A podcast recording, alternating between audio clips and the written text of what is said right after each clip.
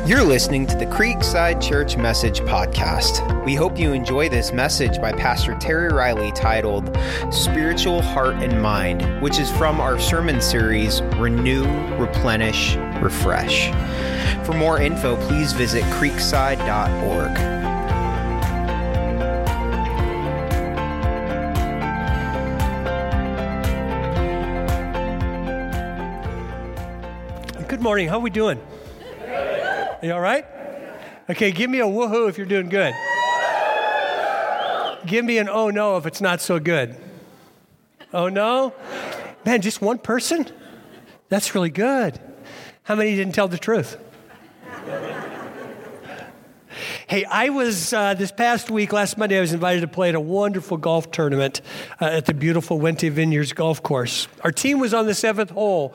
It's a dogleg left, about 300 yards. Now, somebody, good hitters, can oftentimes hit at 300 yards.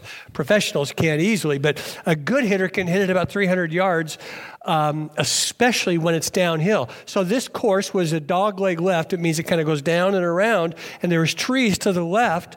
But uh, somebody up on the tee when we were on the green did the no-no. You know what the no-no is? If you think you can get to the green, you don't want to hit it because you might hit somebody. So we're on the green, and all of a sudden, this team behind us starts teeing off. No, no. I'll come back to it in a few minutes. Um, we've been in this series we're going to conclude today. Uh, really, the focus is about just kind of changing the pace and taking care of our inner life, our soul, and, and our spirit, and a little bit of our body. That instead of being on this treadmill of busyness and just going at a, at a pace that we really can't sustain, um, slow down and allow God to kind of work in us and be around us and work through us and take care of that inner part of us that sometimes we don't understand very well, our soul, and we just kind of keep going and bury things.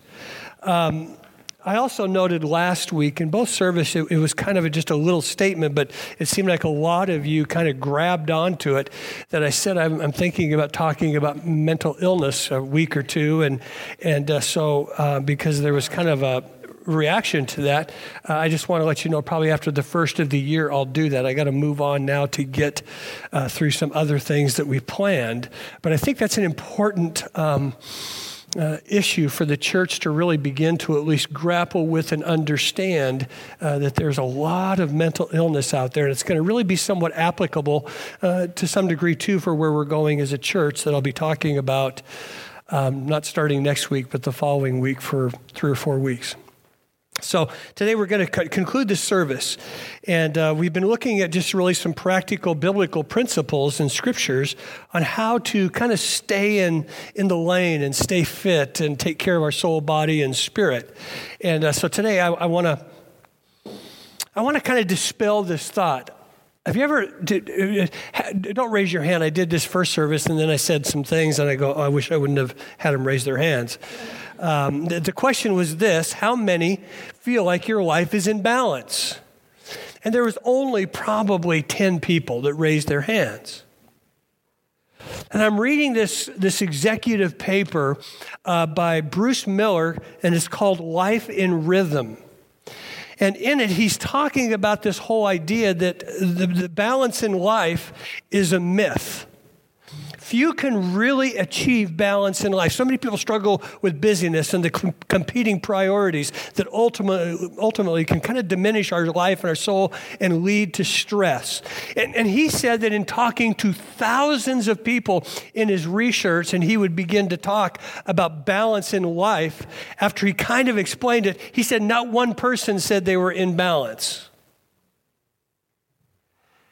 And you kind of understand that because balance happens when two weights are on a scale are equal and they're balanced. And he begins in this writing, and I haven't finished yet, but he begins to talk about that it is, it's, that this idea of balance in life can be so flawed, and we strive for it, and all it really does is cause more stress because it assumes that we can find this equilibrium and this equal balance. But have you noticed how life seldom pauses for us? You're going through something and you just go, man, I can't handle another thing. I don't want to face another thing. And then, boom, something happens.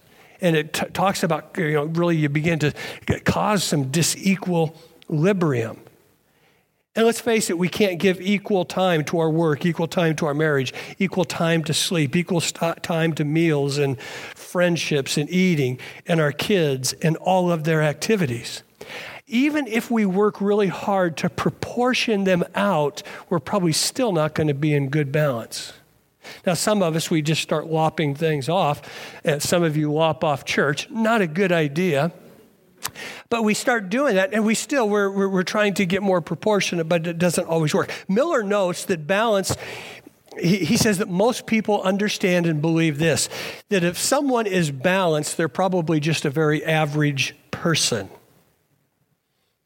Why is that? Well, because we strive for excellence, we strive for production, we strive to be successful, and, and everybody wants that. But to do that, to be outstanding really in any arena, it requires commitment, sacrifice, and time. You ever notice that? Talk to anybody. If they are really, really outstanding in their in their arena or their field, they've probably had to make some significant sacrifices and become unbalanced. It's interesting to talk to professional athletes. I've read a lot of professional stories of athletes, and a lot of them will say this I never became excellent and became one of the best until I became very selfish.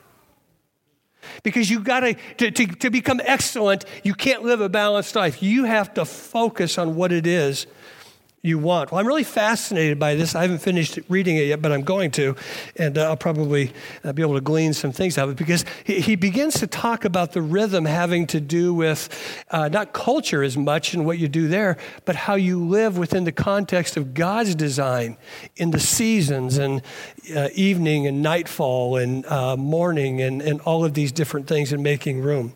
But I want to talk to you about something that I'm bringing back to my life from years ago. It's a rhythm that I am developing again because one of the things that I understand that one of the more important things in my life is prayer. I love the word. I love getting up in the morning and getting my coffee and yogurt or whatever I get and sitting down and just reading the word and just journaling thoughts. But one of the things that I want to get back to is a stronger, better, more consistent prayer life.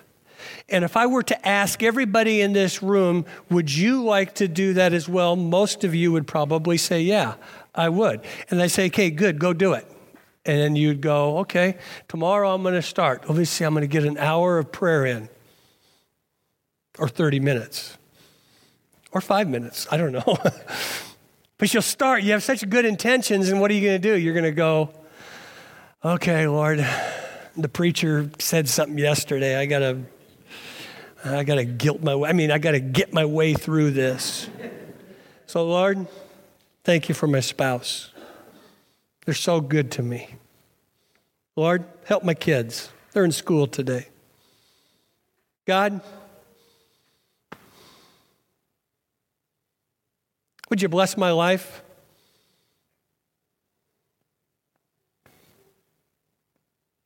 God, my aunt in North Carolina has a really, really, really bad hangnail.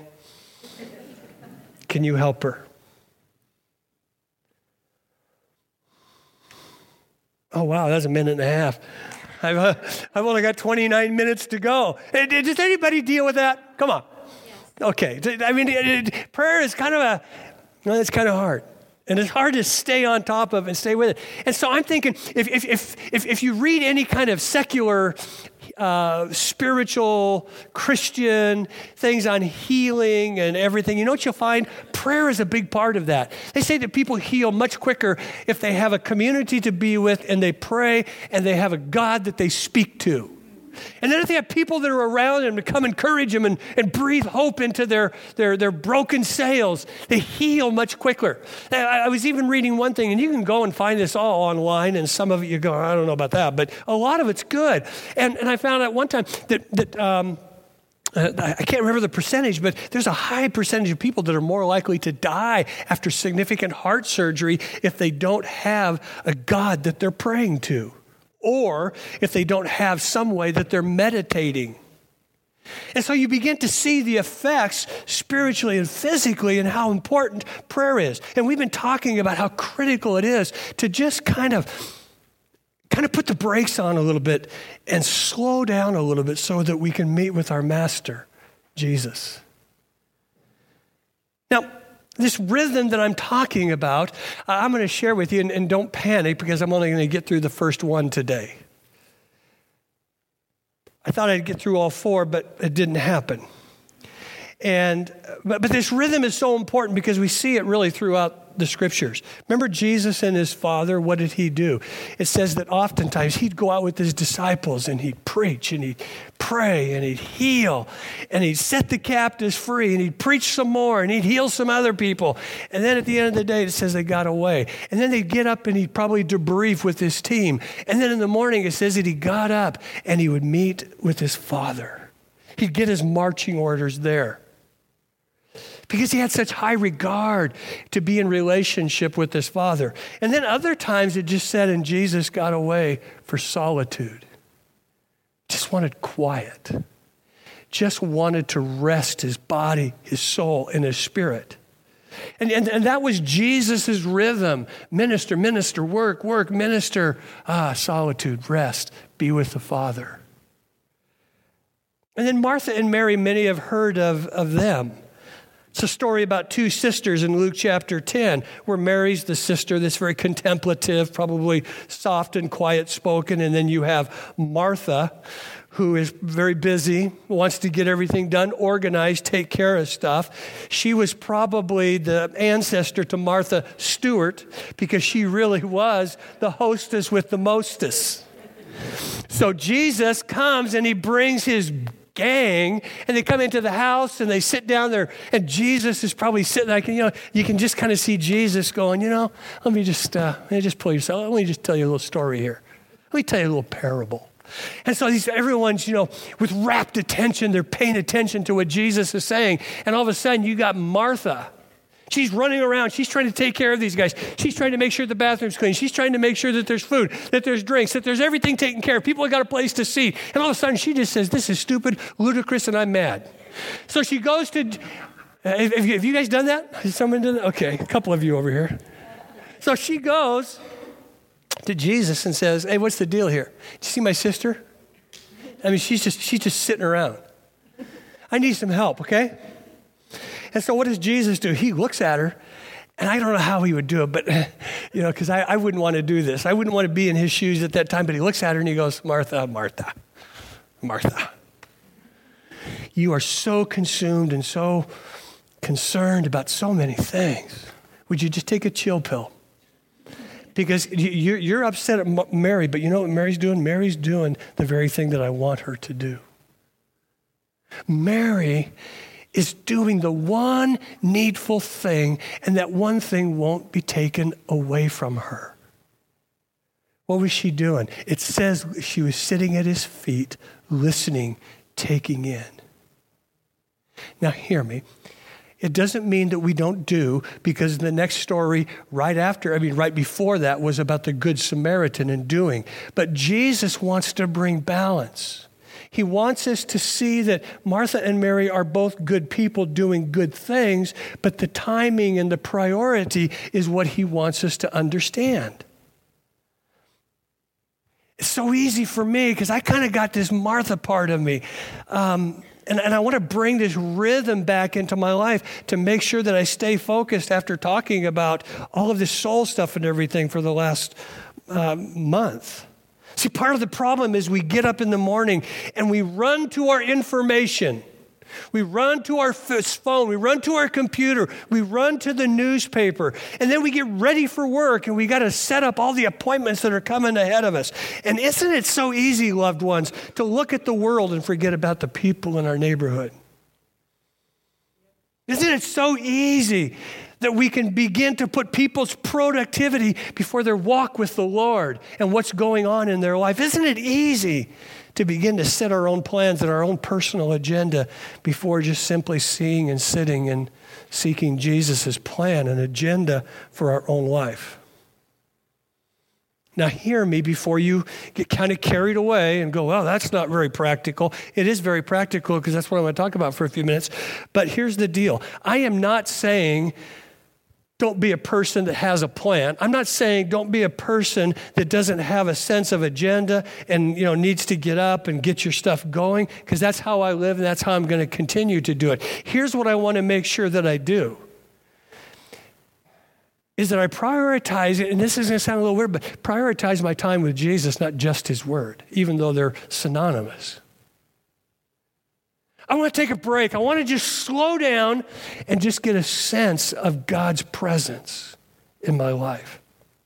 That it isn't just simply a mind and a spirit and an academic exercise to, to read the scriptures and get kind of a good thought for the day, but there's this sense where I get centered because I've encountered the living Christ. And, I, and listen, this isn't like some kind of mysterious and spooky, off together, ooky thing that I'm talking about, but it's, it, it helps. It's going to center you.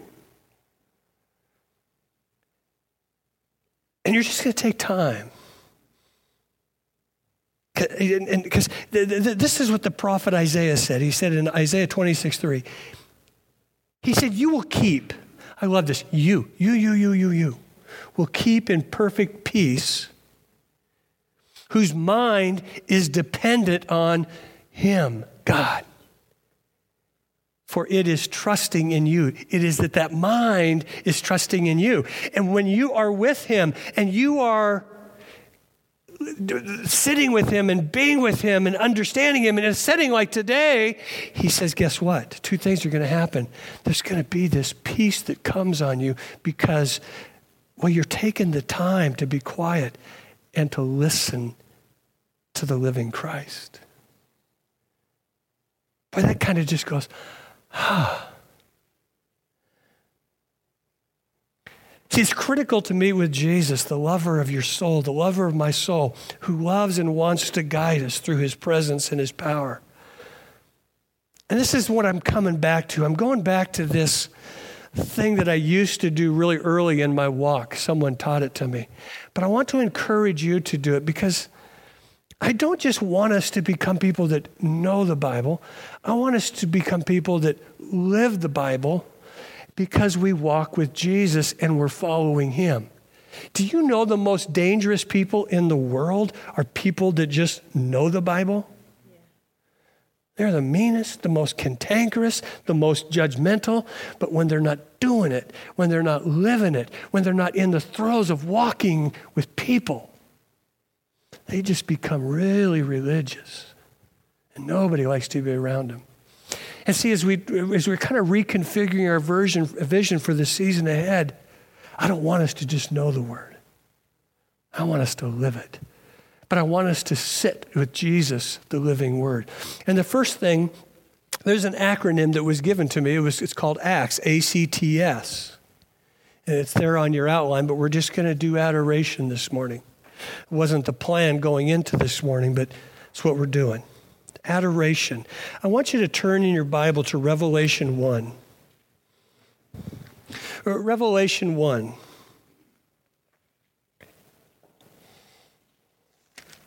Now you're probably thinking, oh boy, good. We're going to find out who the Antichrist is. Yeah, who, oh, man, we're going we're gonna get an idea maybe where Jesus is going to come, where he's, when he's going to come, and what's going to happen. No.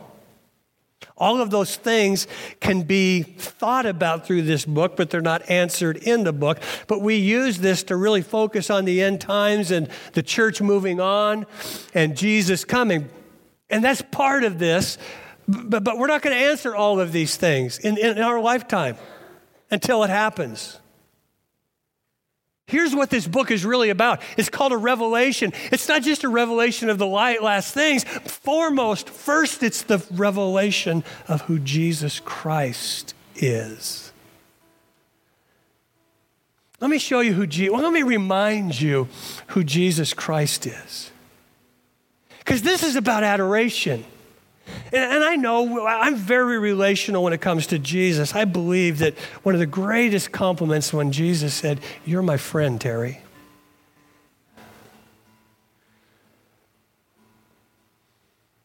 You're my friend, Kelly. You're my friend, Joe. I love that. But sometimes we can become, we can have such a relational theology that we forget that while Jesus says, I am your friend, we can forget that he is this God of majesty and power. That's why I've been reading Revelation for the last, I've been reading basically a lot of John's, all of John's books in the last couple of months because I just, I want to get back to the Jesus focus. And in reading Revelation, just because I'm going to do a series in the first three chapters here in, in the season ahead, but Jesus wants to speak to his church. He spoke to him 1900 years ago. I think he's, gonna, I think he's speaking to us again. But listen to what it says about Jesus. The revelation of Jesus Christ that, gave, uh, that God gave him to show us, slaves, uh, what must quickly take place. He says, I, I gave you this revelation because I wanted you to see what's going to be happening. He sent it and he signified it through his angel to his slave John, who testifies to God's word, to the testimonies about Jesus Christ and all that he saw. He's just setting it up that he's going to have, he had this revelation, now he's writing it down.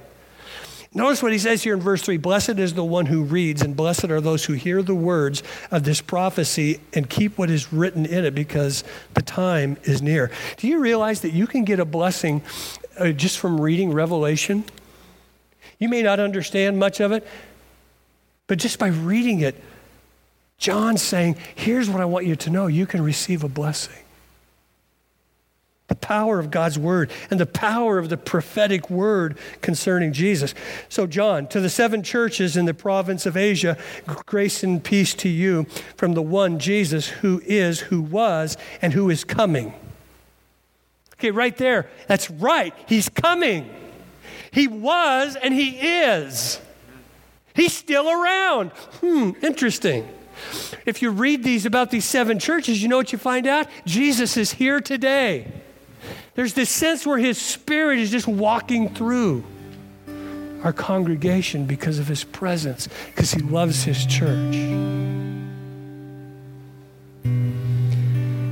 And in verse 9, it talks about John's vision of the risen Lord. He said, As on the Spirit on the Lord's day, verse 10. And I heard behind me this loud voice like a trumpet saying, didn't say it was a trumpet, it's like a trumpet.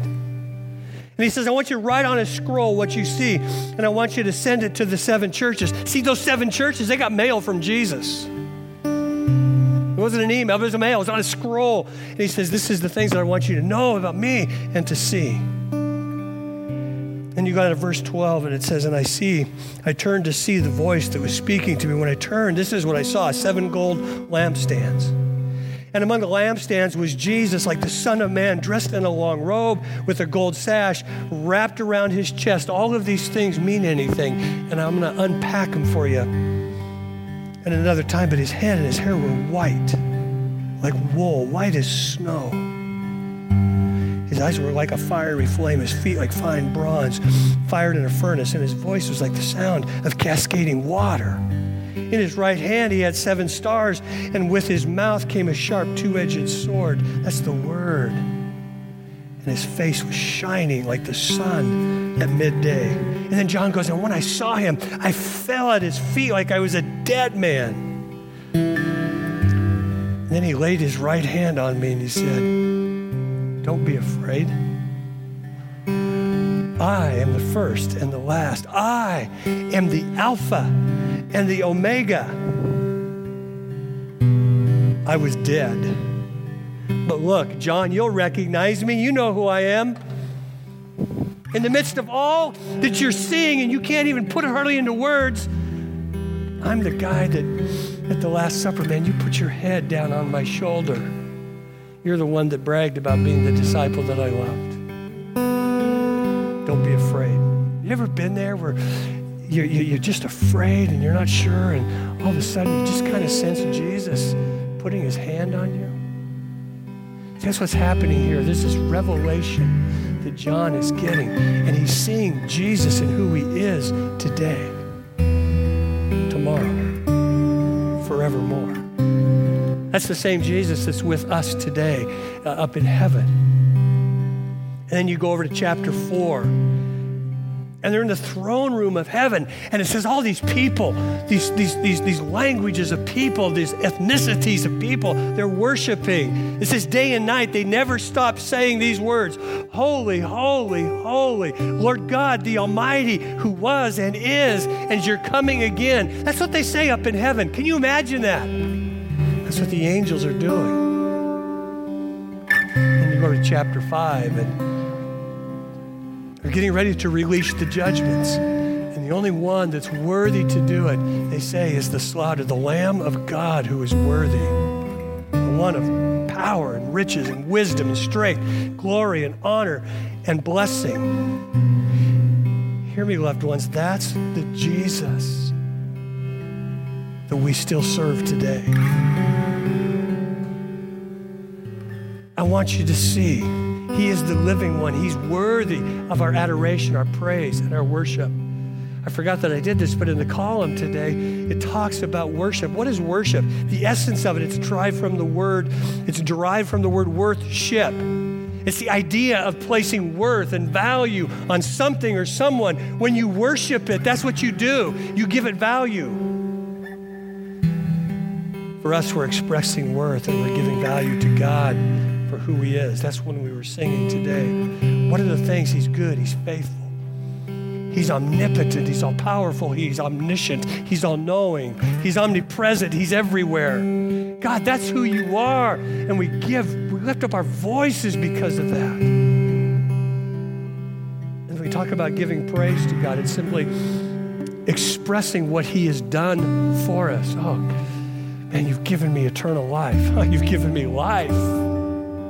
You've blessed me with a family. You've, you've given us this church. You've given us a, a great job. You've given us resources. Oh, you just take care of us. You go before me. You stand behind me. See, that's praise. You're just saying, God, thank you for these things.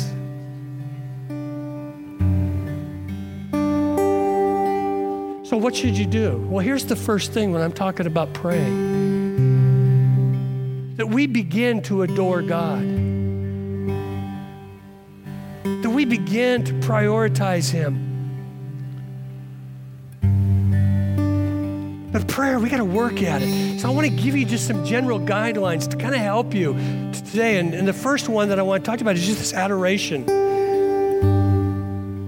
where we, we begin to understand that this adoration is simply an outflow of understanding and seeing Jesus for who he is. Remember King David? He was a warrior.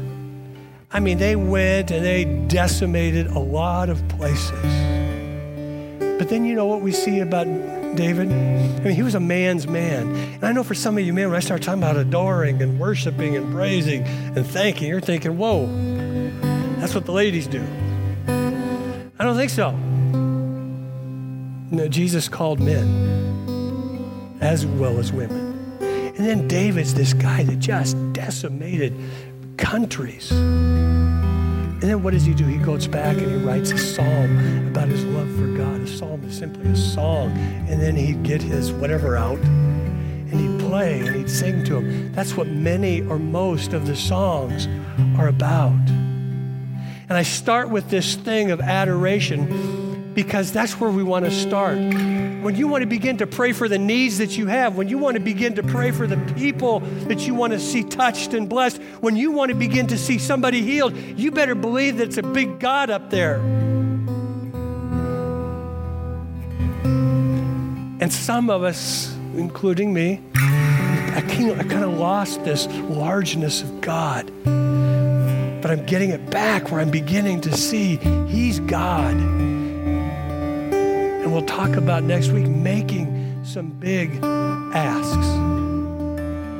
And when you come into God's presence, when you come in here today, if you're really worshiping and not just standing around kind of going through the motions and letting the words just kind of fall off your lips or mumbling or whatever, when you encounter the living Christ, this is what Paul said, 2 Corinthians chapter 3, 18 says, Behold him. That when we behold him, as in a mirror, the glory of the Lord, the reflection of God. We see Him, we sense Him. It says, guess what? We get changed from glory to glory, or we get changed from experience to experience to experience. Whenever you come into his presence, whenever you encounter him, there should be something of change that's taking place because you've seen him, sensed him, adored him, felt him, worshiped him, praised him. I had this, you know, I go through and I kind of work through my stuff on Sunday morning, and I had this silly thought, and I texted Destin. I said, Could you get these pictures up for me? I want you to see these pictures. See these first ones? These are fans. Those are 49er fans. How do they look? Okay, clothed and in their right mind, right? They're just kind of sitting back, enjoying the game. Got one guy really going after it, clapping. That's the 49er fans. Let's look at the Raider fans.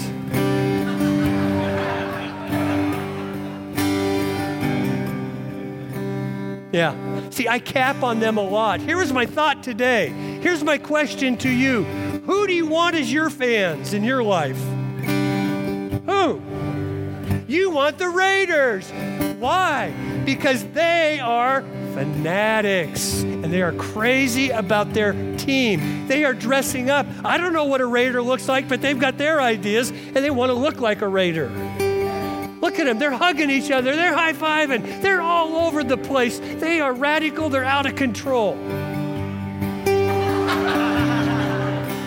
Uh, could the ushers have that woman removed, please? hey, come on. This is the first time I've ever capped, I mean, not uh, ever capped on the Niners. Cut me some slack here, yeah. But I love this because I thought that's who I want on my team. I want them cheering for me. Because, see, that's what adoration does. Whatever you worship, you become like. Those guys, this is what they do. They get up early in the morning, they get their regalia on, they get their face on, and what do they do? Oh, there's a Raider fan. You can tell it because of the way they look and the dress and they act. And they're radical, out of control for their team.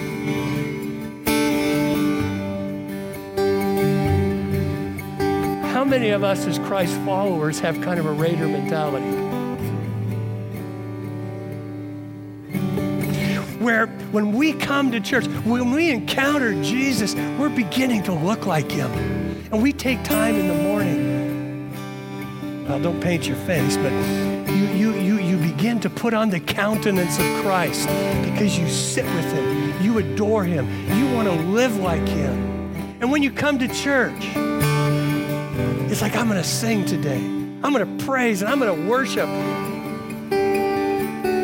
Not just going to be kind of a, ah, how great thou art, God.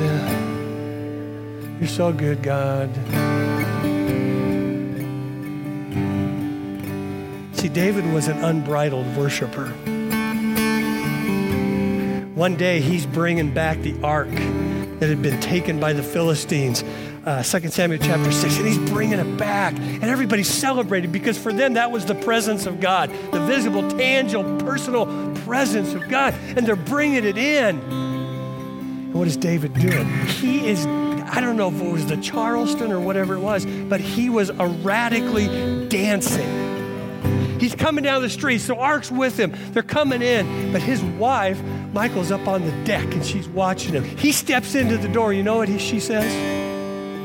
Goes, You know something? You really made a first class fool out of yourself today, dancing like that, the king, in front of all of these people and girls. Yeah. You know what? You know what David said to her? He looks at her and he goes, Let me just tell you something, honey. I will be even more undignified than this. Because I'm dancing not for you, but for the Lord. Wonder how many of us could give up just a little bit of our dignity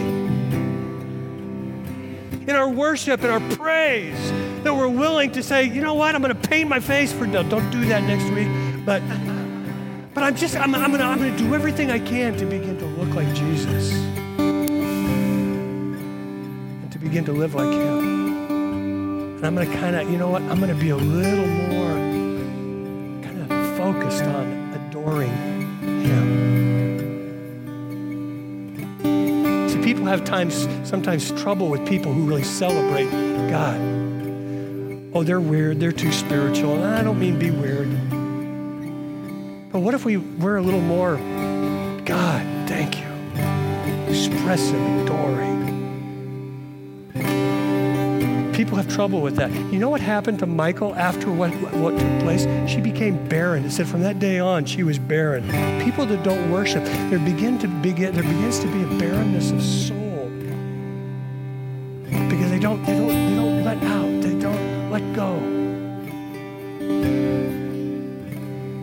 to be a church that makes sure that we are celebrating and loving and adoring Jesus back to my story that I close with.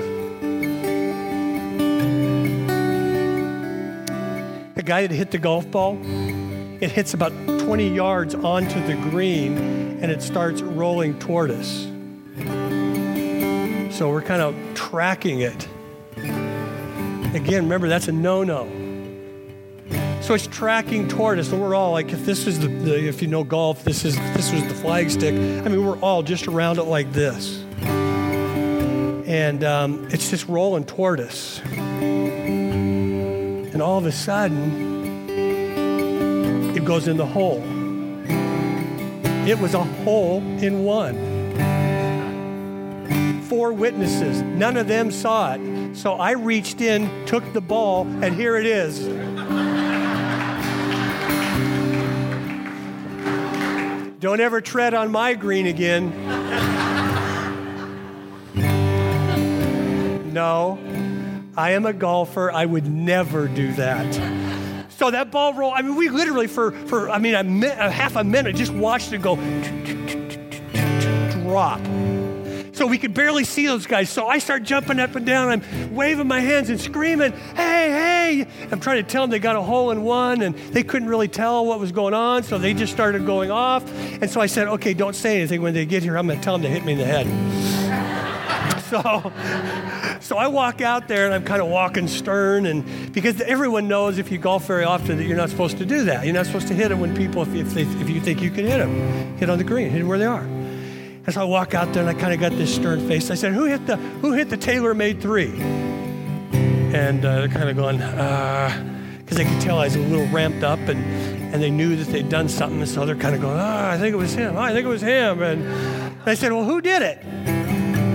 And finally, they pointed to this, yeah, just young, good looking, 25 year old kind of, you know. Yeah, he's, he's the guy that hit it, I think. I said, You hit it? Well, what, what, TaylorMade what? I said, TaylorMade three. He goes, Oh, yeah, yeah, I think I did. And he goes, I, I, I knew when I hit that, I was afraid I might hit somebody. I'm really sorry if I hit you. I said, Yeah, you hit me in the head. He goes, Oh, man, I'm so sorry. I'm so sorry. And, uh, and finally, I walked up to him and I just stuck up my hand and I said, By the way, I'm kidding. You got a hole in one, you know? And, uh, and so we're all celebrating. We're jumping up and down and we're just, you know, and he goes, I got to see this. I said, Yeah, we left it in there for you so you could pull it out. We took pictures. Oh, I should have showed you. I got pictures. I should have showed you. But, um, um, so we did that. We're screaming and yelling and high fiving, and they can't believe it. And we got to experience it. I said, I'll see you afterwards because you owe us all something to drink. It's interesting, I never saw them uh, the rest of the day. and that's another courtesy of golf. Uh, but lest I digress. We, um, so, so we're done, and we go to the next hole, eight, hole number eight, and Trina goes and greets the ladies, and one of the ladies goes, "What's the problem over there? How come it's so noisy? You guys are just way too loud." And I'm kind of walking over there, and I didn't really know what was going on, and I just said, "Hi, ladies," and she goes, "Well, how come it's so? You guys are, you know, on a golf course, you're supposed to be shh. Remember, you don't clap like that. It's." golf clap. And so I go over there and, and, she goes, How come you guys are so noisy? And I can tell, you know, miffed. And I go, Well, guy over there just got a hole in one. Oh, well, then everything changed from there. Uh, see, that's how we can be. We can come to church and we don't know what's going on in our life and other people's lives. And instead of celebrating that God is to be adored, instead of celebrating who He is, instead of celebrating what He brings to our life, what He's already brought, and what He's to bring, and we don't even know it, we're the ones, oh, well, you know, eh, church worship today. Eh. There's some people, maybe some of you, that you don't even come in for worship because you don't care to worship. And just like some of you come in for worship and then you leave for the, well, you wouldn't be here now then, but some people leave for the because of the word. Instead of saying, I just want to encounter the living Christ, I want to adore him. But when I sing say, how I lift my hands, how I hear the word. And a lot of times we just, we miss that. We're like those, that gal. Now what's going on over there? We don't celebrate what Jesus is doing and can do because we walk by faith, not by sight. We don't see a lot of stuff, but God's at work. And I want you to hear that, loved ones. And some of you in this room need to hear that today. God is at work in your life. You don't feel it, you don't see it, you don't know it, but you still need to adore Him and celebrate Him because He's the living God. Now, I just took 35 minutes to tell you A, and I'm talking, you know what? You can do what I'm just talking about in about five or six minutes where you come in. This is what I do in the morning. I go in and I, last night, I got this idea. I was listening to this song that we're going to sing because it's been so impactful for me in what God's doing in me. And then I know He's going to do it in our church. I just listened to it like a little girl about 20 times last night. And I said to Jake, I said, listen, this is what I want you to do. I want you to, I want you to get it ready for tomorrow morning. And he said, sure, no problem because it just brought me again to this place of adoration. And this is what I do in the morning now. I put my music on my computer and I just read and write. I just want to adore Jesus. It's not about what I write down, it's about who I'm writing about. It's not about being there with the Bible, it's about being there want to challenge you tomorrow, this week, get up a little early, put on a music if you like it, and just sit there and bask. Say, Jesus, just want to be with you. Because then we'll talk about the next three steps in that process. But would you stand with me?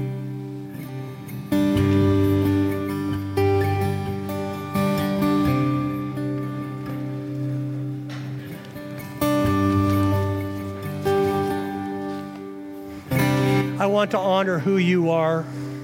Some are introverts, some are extroverts, some are expressive, some are not very expressive. But as we sing this song, I want us to sing it with a with, with, with a little sense of this is I'm singing this to Jesus. I want you to, to, to, to just see him and imagine you're standing before him speak and sing praise and worship the living Christ. Don't forget, that's why we're here. Would you just join me as we sing? Maybe some of you want to raise your hands. Maybe you've never done that. Maybe some of you want to lift them higher. Maybe some of you want to kneel. Maybe some of you just want to sit in the quietness. Maybe some of you never sing. Sing out. Trina and I have this joke where I'll be singing a song or she'll be singing a song and we'll look at one another, whoever's singing, she'll come in to my office. Hey, who sings that? Oh, I go, you know, Pat Barrett, and she'll go, let's let him do it, you know? And, uh, but you know what? I, I, I, I'm not singing to her. I'm singing to him. I'm not singing to you. I'm singing to him. So I want to encourage you for just about four or five minutes extend yourself in adoration. Let's sing.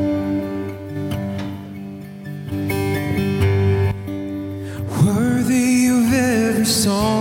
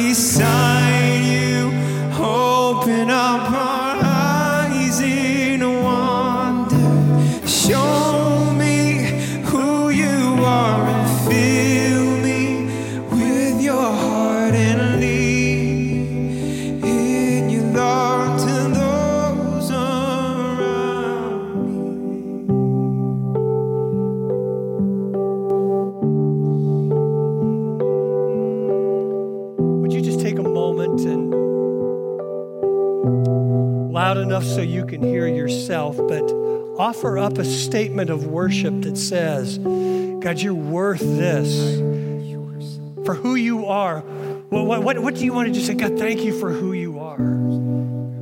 It's the one, the, the, the one who is omniscient. He knows all. He's omnipotent. He's forgiving. He's gracious. He's just. Would you just speak a word or two that you said, God, thank you for who you are?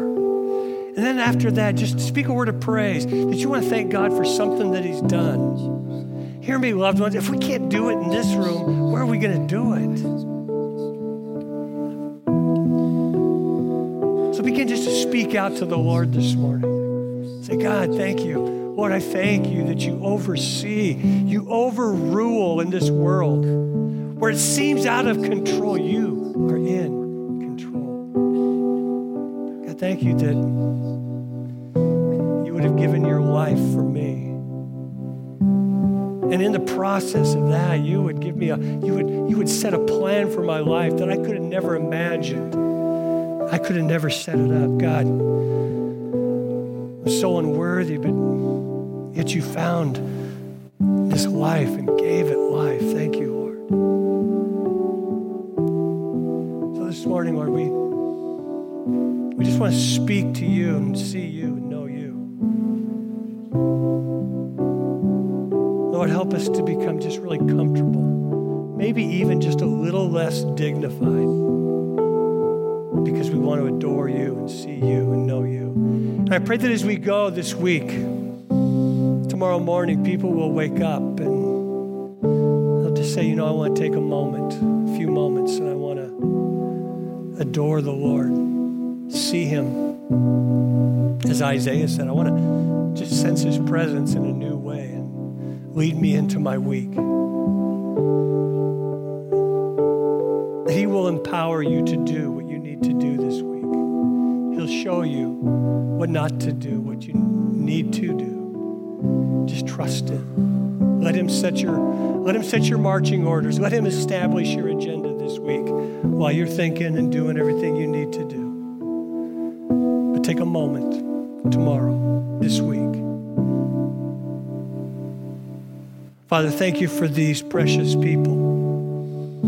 Teach us, challenge us, lead us to be people, Lord, who really do see you high and lifted up, as Isaiah said. And because of that, it causes us, it moves our hearts, Lord, to be able to pray and to believe you to do great things in our lives through this church and into our community.